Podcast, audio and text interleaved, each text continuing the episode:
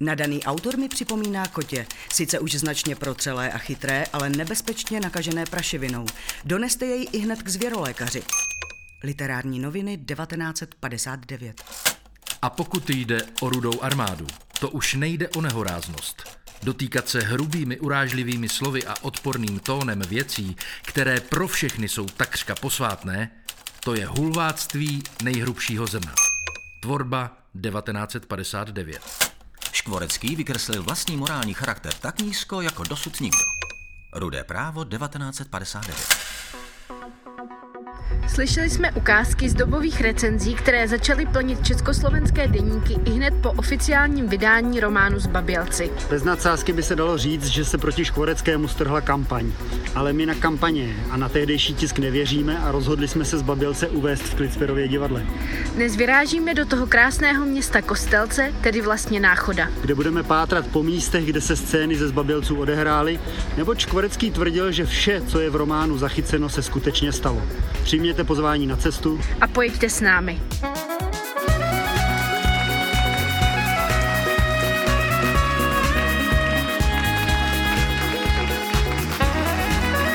Dnešní potlesk patří Josefu Škvoreckému a jeho zbabělcům. Jejichž divadelní adaptaci chystá Klicperovo divadlo na prosinec tohoto roku. Naše putování nemůžeme začít jinde než před legendární hospodou Port Arthur. Port Arthur existuje. Pokud jej nezavře koronavirus, mohli bychom tady udělat první čtenou zkoušku. Myslím, že by to bylo skvělé, protože Port Arthur vypadá fantasticky, jako by jej nikdo od toho roku 1945 nehodlal modernizovat. A toho 4. května roku 45 se zde odehrálo zhruba toto. Seděli jsme v Port Arturu a Beno řekl. Tak revoluce se odkládá na neurčito. Jo, řekl jsem a strčil jsem si plátek do úst. Z technických důvodů, ne? Bambusový plátek chutnal jako vždycky příjemně. Hrál jsem na tenora taky z toho důvodu, že se tak příjemně cucal. Nejenom z toho důvodu. Člověk při hraní pěkně slyšel to bzučení, zaznívalo v lepce hezky pevně a kulatě a ušlechtile a bylo to moc velké blaho hrát na tenor. Tak taky z toho důvodu jsem na něj hrál. Berno sundal klobouk a pověsil ho na věšák nad Helenu. Kufřík s trumpetou položil na stůl a vytáhl trumpetu. Ano, z technických důvodů, řekl. Nemají dost zbraní a odvahy a je tady ještě moc Němců. Vůbec je to blbost, řekl Fonda. A je každý rád, že to doposavat jde tak hladce. Jenže ono to moc hladce nejde, řekl Beno. Jak to? Beno povytáhl obočí, nastrčil nátrubek do trumpety a přimáčkl si ji na svoje habsburské pisky. Fonda na něj hleděl s pootevřenou hubou a čekal. Beno foukl do trumpety a zahýbal písty. Vytáhl ještě víc obočí a neříkal nic. Chtěl Fondu napnout. Fonda byl vždycky hrozný prchlivec a všechno ho popudilo. Jak to? řekl naléhavě. Co nejde hladce? Beno zatroubil rozložený akord a zaznělo to tvrdě a velmi jistě, takže ze mě spadla starost, jestli snad Beno v koncentráku nestratil tón. Nestratil ho. Rozhodně ne. Už z tohohle jednoho akordu bylo jasné, že ne. Fonda pomalu zaklepal a žestíky spustili úvod k Riverside Bluesu. U dveří stál nějaký starý chlap s půl litrem piva a zíral na nás. Čet se mu myšlenky. S očí mu zrovna koukaly baskřídlovky a hubu měl, jako by s ní troubil do heligonu. Určitě to, co jsme vyluzovali, nepovažoval za hudbu. My ale vlastně taky ne. Nejenom za hudbu. Bylo to spíš něco jako svět, jako před Kristem a po Kristu. Před jazzem na to jsem se ani nepamatoval, co bylo. Asi jsem se zajímal o fotbal nebo tak něco jako fotři, co každou neděli chodili fandit na stadion. Byl jsem tehdy vlastně jenom takový miniaturní fotřík. Fotřík zmenšený na 130 cm. A pak přišel Beno s deskama, jazz. První pokusy v Benovic vylez trumpetou, piánem, starým xylofonem, který jsem vyšťáral na půdě, a se dvěma houslema, na které se dle přání rodičů učili Lexa a Harik. A pak Jimmy Lansford a Chick Webb a Louis Armstrong a Bob Crosby. Potom už všechno bylo po jazzu.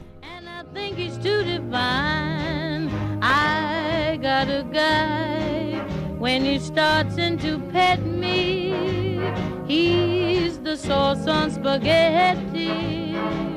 He's the kind that you can't keep off your mind. I got a guy, and he's tough. He's just a gem in the rough. But when I polish him up, I swear he'll be a Tiffany solitaire. I'm riding high, cause I'm happy and carefree. There is nothing can scare me, cause I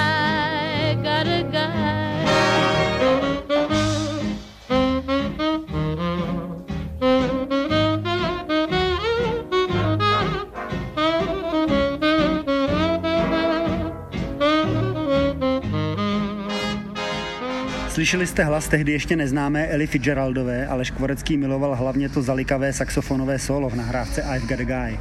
My jsme mezi tím přišli na kamenici číslo 136, rušnou třídu, kde ve válečných letech rodina Škvoreckých bydlela. Není to žádná pamětní deska, ale za to tu je sex shop což by se ale asi dospívajícímu Danimu Smiřickému líbilo. Na schodišti tohoto domu se v sobotu 5. května 1945 odehrála tato scéna. Rozhodl jsem se, že ať je to jak chce, já do toho teda půjdu s veškerou elegancí.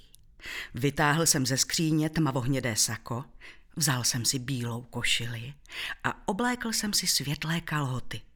Pak jsem si uvázal modrožlutou hedvábnou kravatu s velikým vzorem na malý uzílek a natáhl jsem si tmavohnědé sako. Vzal jsem si hnědé boty s perforováním, okartáčoval jsem se a šel jsem se podívat do zrcadla. Vypadal jsem elegantně. To mě blažilo. Posadil jsem si na hlavu světlý klobouk, ještě jednou jsem se podíval do zrcadla a vypadl jsem z bytu. Když jsem v druhém poschodí míjel Strnadovic dveře, objevila se v nich najednou paní Strnadová. Pane Dany, pane Dany, volala hystericky, v očích se jí koulely slzy. Ruku líbám, řekl jsem, smekl jsem klobouk a zazubil jsem se na ní. Tak už je to tady, pane Dany, tak už máme zase svobodu. No, ještě ne, řekl jsem takovým tónem, jako kdybych říkal, no, máme, už ji máme. A pořád jsem se zdvořile zubil. Vidíte, bože, to je radost, to je radost, křičela na mě a vůbec si nevšimla toho, co jsem řekl. To je, řekl jsem. Ano, bože, já bych se radostí zbláznila, věříte? To věřím, řekl jsem. Teď to zase bude radost žít a všechny ty bestie by se měly odstřílet. Jistě, že ano. Vidíte, a všechny, co s nima táhli bez milosti pozavírat. Samozřejmě, řekl jsem. Věděl jsem, proč je ta baba tak radikální. Muž její sousedky byl kolaborant a ona se se sousedkou nesnesla.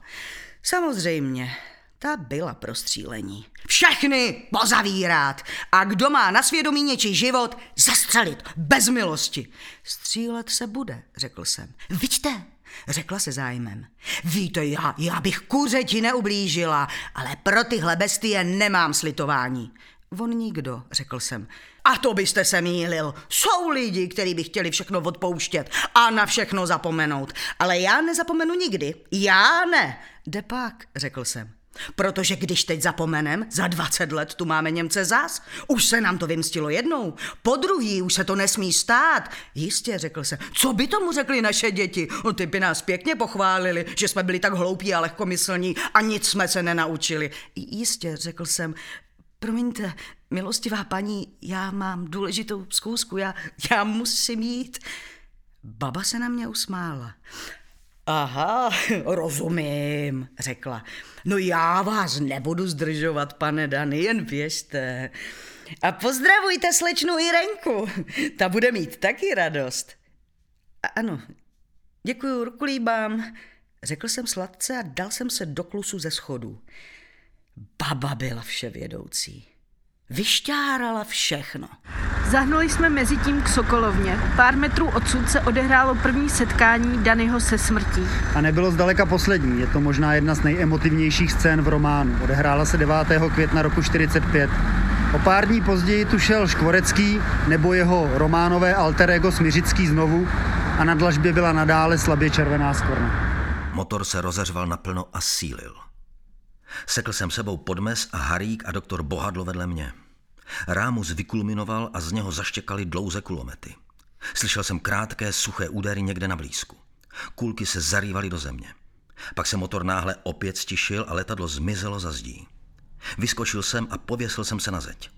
Zahlédl jsem ještě německou stíhačku letět rychle nízko nad městem.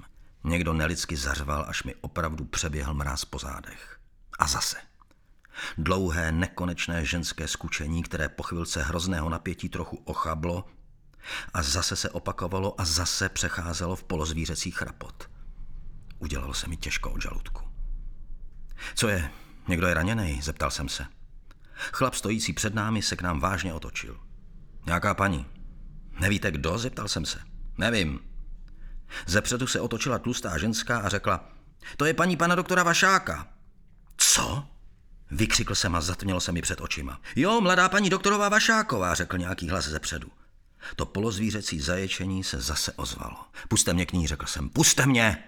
Šel někdo pro auto? Mačkal jsem se energicky davem a lidi, poněvadž nevěděli, kdo vlastně jsem, mě uctivě pouštěli a čuměli na mě. Na chodníku ležela paní doktorová Vašáková. Vlastně její nohy v bílých střevíčkách až nad kolena. Potom chuchvalec roztrhané květované látky a modrého trikotínu a krve a pak zbytek paní doktorové v květovaných šatech. U ní na zemi klečeli dva angličani. Ten zrzavý skotý podpíral rukou hlavu a ten vysoký, hezký s obvazem na hlavě ji držel za ruce a oba nevěděli, co mají dělat. Viděl jsem, že se moc dělat nedá. Lidi kolem se tísnili mlčky a poděšeně. Poklekl jsem rychle k ní a oba angličani se na mě podívali. Měli klidné oči a najednou jsem viděl, že mají opravdu tvrdé oči. Docela jinak se dívali než ti vylekaní lidé z davu. Pro ně ten pohled asi neznamenal nic nového, ale asi taky líp věděli, co znamená, než lidi kolem. Šel někdo pro vůz? Zeptal jsem se vážně a rychle anglicky. Yes, řekl zrzavý Scott.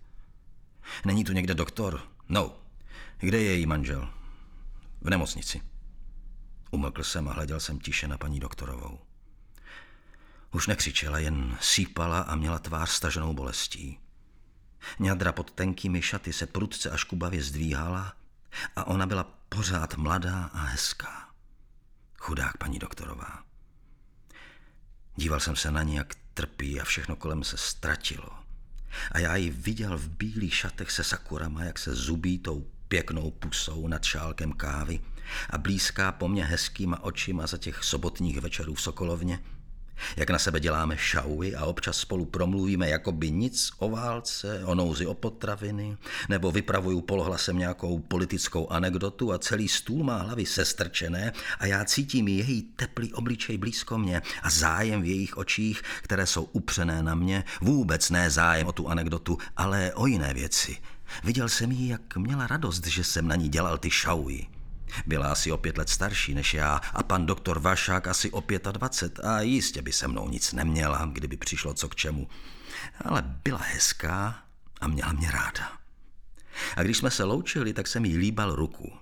A cítil jsem, jak mi ji přitiskla na ústa a jednou, když byla tma a její manžel se loučil s mojí máti, obrátila tu ruku dlaní vzhůru a jak se mi políbil, chytla mě za čumák a stiskla mi ho, až se mi zajiskřilo v očích, ale hned se po mně rozlilo blaho, že mi to udělala. A koukal jsem za ní pak, jak nasedala do auta s manželem a viděl jsem, že ještě za sklem maličko zamávala a ve tmě se zabělel její úsměv. A můj otec divoce zamával, protože si myslel, že to patří všem, ale já věděl, že to je jen a jen pro mě. A šel jsem pak vedle našich domů a měl jsem v sobě prima pocit a tu noc jsem vůbec nemyslel na Irenu, ale jen na paní doktorovou Vašákovou. A myslel jsem na ní a teď tu ležela, zrovna tak hezká jako tenkrát. A bylo po všem. Její hezká pusa byla stažená do bolestného oblouku a dole pod bříškem z ní valila krev. Na chodníku se ve slunci leskla červená kaluž a, a nešlo to nějak zastavit. Zadíval jsem se na ten její obličej a do očí mi opravdu stouply slzy. Poor lady, řekl jsem. Jak se to stalo? Stíhačka, řekl ten angličan s obvazem na hlavě. Mlčel jsem. Potom jsem řekl, nešlo by nějak zastavit krvácení? No, řekl angličan. To znamená yes, řekl angličan a chvíli mlčel. Pak řekl tiše. Umře, než ji dovezeme do nemocnice.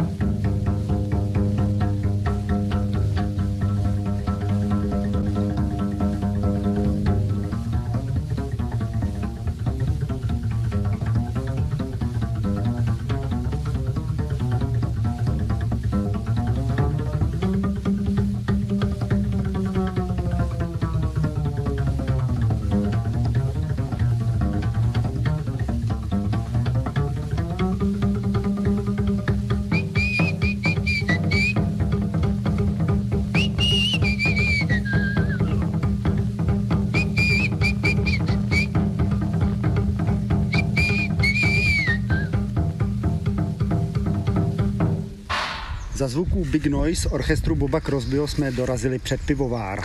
Před námi velký nápis Primátor a podniková prodejna. Ale neskusíme to, jestli nám neprodají nějaký pivo, abychom tak trochu spláchli to, co se zde odehrálo 10. května roku 1945. Vešel jsem do pivováru a zarazil jsem se. Od někud zaznělo hrozné skučení, jako včera paní doktorová Vašáková. Projelo mi to páteří a najednou jsem nemyslel na Irenu. Ze skladiště se ozývaly rány a znova skučení. To už jsem věděl, co se děje a rozlila se ve mně divná chuť to vidět. Šel jsem rychle. Esmani už neseděli na dvoře. To místo bylo teď prázdné, ale zbyly po nich ruksaky a všelijaké věci a válely se opuštěné po zemi. U dveří skladiště zase zaznělo zaskučení. Otevřel jsem a vlezl jsem dovnitř. Svítily tam lampy a zástup chlapů stál kolem něčeho uprostřed. Bylo slyšet rány a vzdechy a vzlikání. Stoup jsem si k ním a viděl jsem to. Na zemi leželo několik nahých těl. Do jednoho, které se vůbec nehýbalo, byl zuřivě pan Mozol, oberkontrolor z Messerschmittky holí s turistickými štítky a nadával. To tělo leželo na břiše a mělo záda plná krve. Pan Mozol řval, svině německá, tu máš a tak. A činil se. Věděl jsem, že má proč. A mrazilo mě. Někteří z davu kolem řvali a nadávali taky. Někteří jen stáli. Ve vzduchu byl divný zápach a dusno. Pak jsem v šeru zahlédl, že v rohu skladiště stojí ještě několik esesáků. Měli na sobě uniformy a byli svázaní. Otočil jsem se a chtěl jsem jít ven. V tom jsem na druhé straně uviděl bledou tvář Rosťovu. Ahoj, řekl jsem tiše. Ahoj, řekl Rostě. Stál opřený o bedny. Člověče, řekl mi. Jdem, ne? Řekl jsem. Ozvalo se zasténání. Svině, ležíš, řekl nějaký hluboký hlas. Postavil jsem se vedle rosti. Běžte je odbouchnout, pokračoval hlas. Další pán na holení, vykřikl jiný hlas. Dva chlapi se vrhli na jednoho ze zbývajících SSáků a táhli ho k lampě. Měl vytřeštěné oči a automaticky se vzpíral. Pak z něho začali trhat šaty. Díval jsem se na ně a viděl jsem, že jsou rozběsněni jak šílenci. Tahali s SSákem na všechny strany a za chvíli byl nahý. Měl tělo bílé a spocené, plné svalů. Rosto, jdem, řekl jsem a vylezli jsme za nima. Zahnuli jsme za roh ledárny. Tam stál jiný hlouček lidí a pod rampou chovačem ležela hromada těl. Stěna ledárny se bělala ve slunci a kousky slídy se v ní třpitily. Chlapi, kteří vedli SS-many, se zastavili. U stěny stál rotný krpata s revolverem a hlouček chlapů. Postavte je semhle, poručil krpata. Kluci postavili SSáky ke zdi. Also, zařoval krpata. Da vier danke dem Führer. Pak přitiskl prvnímu Esmanovi hlaveň pistole na čelo a vystřelil. Potom druhému. Kluci je pustili a obě těla se složila na zem. Odneste je a další, řekl krpata. Pojď, řekl jsem. Rostě chvíli mlčel. Pak řekl, člověče, co tomu říkáš? Tomuhle? No. Co, řekl jsem. Co se dá říkat? Prostě. Goja. Tohle, Dany, to je Goja proti tomu hovno. To je. Nechtělo se mi o tom mluvit. Šli jsme k bráně, vzpomněl jsem si na ty dva kluky, co nám je včera ukázal ten chlap v pivováře. Ty s vydloubanýma očima. Svině, řekl jsem si v duchu. Jenže ti, co to udělali, se možná zdejchli. A tihle tady to odkašlou. Bůh ví, možná, že mají na svědomí taky něco podobného, ale kdo ví? Kdo ví, jestli mají na svědomí to, co si teď tady berou na svědomí pan Mozol a ti. Já věděl, kdo má na svědomí. Pan Regierungskomisar Kühl, jak tenkrát řval na židy, když stáli ve frontě před nádražím a čekali na transport. Jak živ nebyl na frontě, ale za to to byl ein alter Mitkämpfer, člen partaje od roku 1928. Ta svině Staukelmann, co udala Lexova otce, kterého potom zastřelili, protože to byla nejsnadnější cesta, jak se dostat k Lexovi z bytu. A když jsme potom měli už kapelu a dali jsme profit ze dvou koncertů Lexově matce, udal to taky. Jen tak, to už ze zvyku. A nic z toho nebylo jen proto, že doktor Šabata uplatil nějakého důležitého pána na gestapu Slivovicí. Nebo Cíglosr, šéf osobního oddělení v metálu, co brousil po fabrice a vybíral si holky. Pak si je dával volat do kanceláře a která mu nedala, vezla se do rajchu. Jako ta švadlenka Božka, co se mnou makala na šabloně. Bůh ví, jestli se vrátí. Svině. A všichni se včas zdechli. V kostelci už nebyl ani jeden. Vždycky se včas zdechnou. Takovýhle vždycky. A když jim otrne, zas se objeví. A nějací jiní to zatím odkašlou.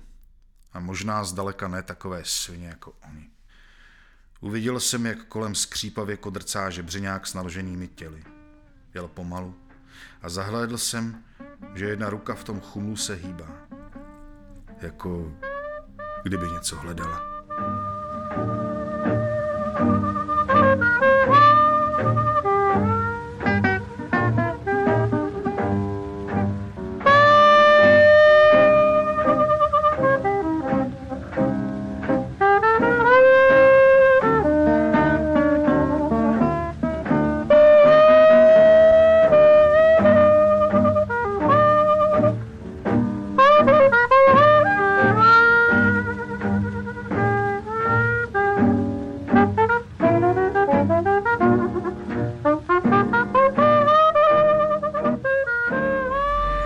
další adresou jsme se museli vydat až na samotný okraj tehdejšího náchoda.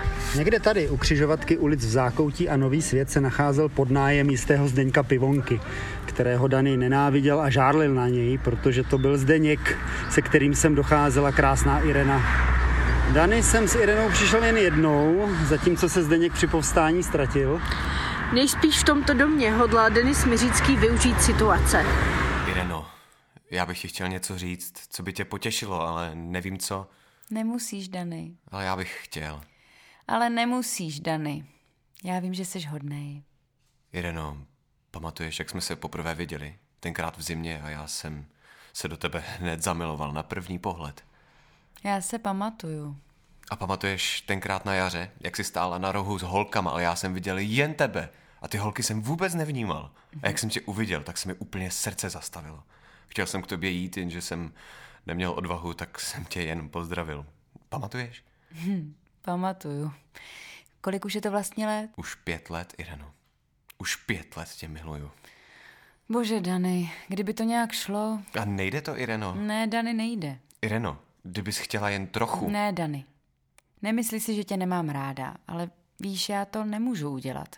Ireno, já tak děsně trpím. Já vím. A žárlím, Ireno. No, podeď bys nežárlil, Dany. Mně je to líto, ale... Ale, Ireno, já nechci, aby ti mě bylo líto. Však mě tě není líto, jako že bych tě nějak litovala. Tak jak? Ale však víš jak. Nevím. No, že s tebou nemůžu bejt a že ty bys chtěl. A ty bys nechtěla? Ale... Ale chtěla, Dany, ale to prostě není tak jednoduchý. Ireno, opravdu bys se mnou chtěla bejt? Opravdu, Dany. Tak proč nechceš? Protože nemůžu. Ale proč? Dany, neptej se hloupě. Já se neptám hloupě. Ale ptáš. To přece není nic špatného, Ireno, když mě máš ráda. Ale to je něco jiného, Dany. Ireno, já vím, že máš Zdeňka ráda, ale opravdu by to nebylo nic špatného, kdybys byla trochu se mnou. Opravdu nebylo. Bylo, Dany. Nebylo, Ireno. Teď já bych ani nechtěl, aby se s ním rozešla, když ho tak miluješ. Já bych jen chtěl mít trochu jistotu, že o mě opravdu stojíš, Ireno. Ty tomu nevěříš? Ale věřím, ale člověk potřebuje trochu takový důkazy, víš. Já když si vzpomenu, co s ním máš, tak si připadám vedle něho pitomej a méně cenej, víš. Ale jdi, hlupáčku. Ireno, já od tebe nechci nic, věř mi, nic špatného, ale já tě strašně miluju a nemůžu za to. A hrozně po tobě toužím a nevíš, jak bych byl šťastný, kdyby jen trošku mohla být se mnou. Ireno, No, teď přišla má chvíle. Přitáhl se mi k sobě.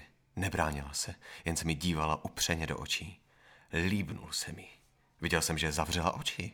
Objal se mi a dlouze cucal tu její milostnou pusu a věděl jsem, že tohle teda je smysl života a chtěl jsem v tom být hodně, hodně dlouho. Ale za chvilku se začala cukat a odstrčila mě. tak to bychom měli. Ireno, Už dost. ale... Ireno, Seš trochu šťastnější? jsem Ireno. To musíš.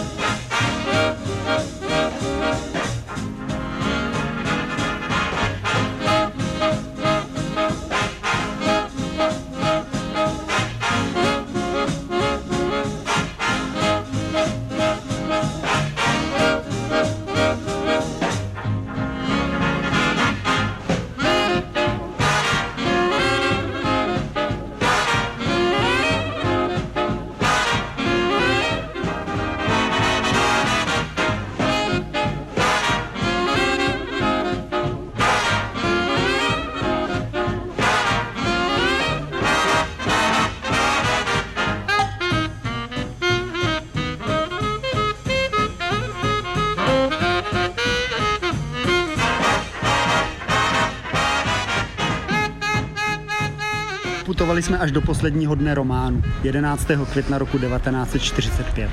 V Palackého ulici stojíme před vkusným knihkupectvím a představujeme si, že právě přichází Dany a zírá do výkladu knihkupectví pana Dluhoně. Knihkupec Dluhoň stál před otevřeným výkladem a šťoural se v něm prašákem ze slepičích per. Podíval jsem se do jeho pečlivého výkladu a nemohl jsem uvěřit svým očím.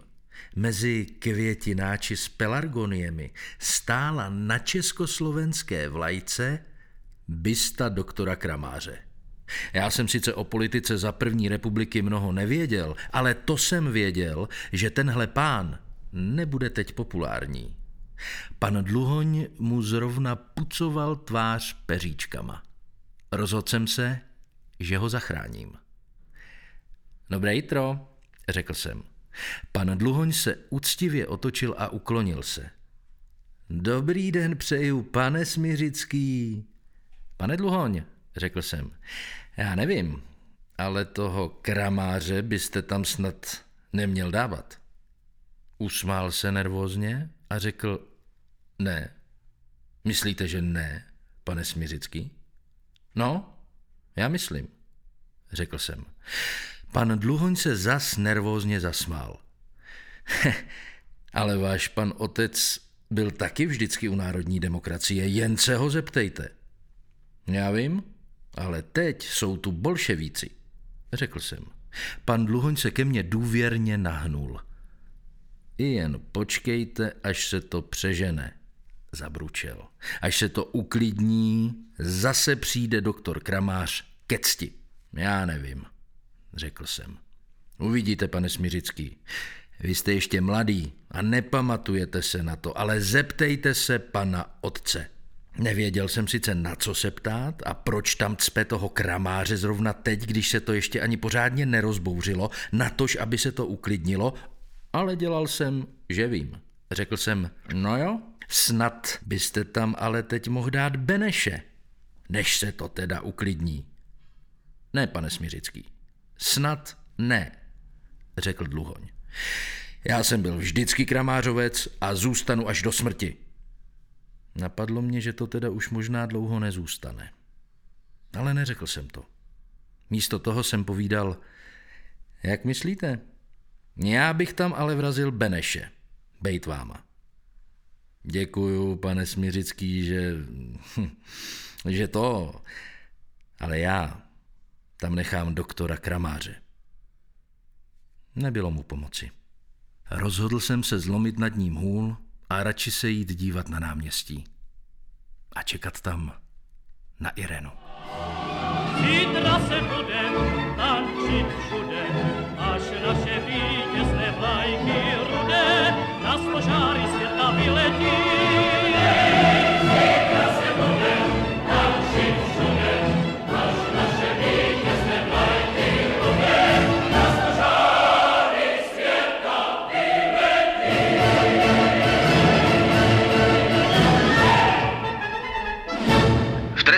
věci proti doktoru Josefu Škvareckému, narozenému v Náchodě, bytem Toronto, Ontario, Kanada.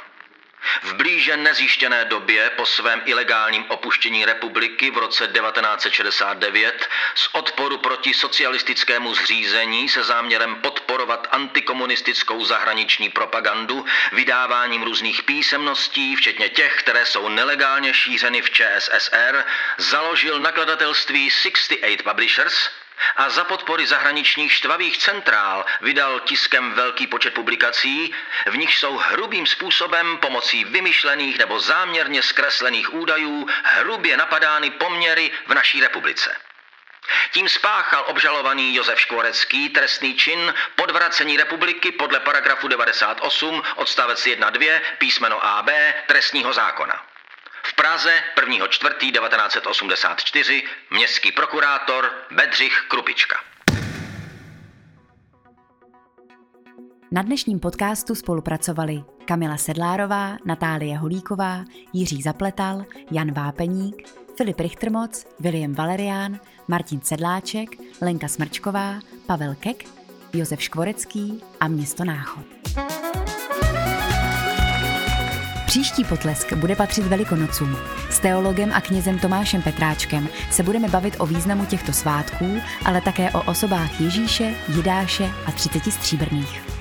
Pokud se vám dnešní díl líbil, šiřte potlesk dále.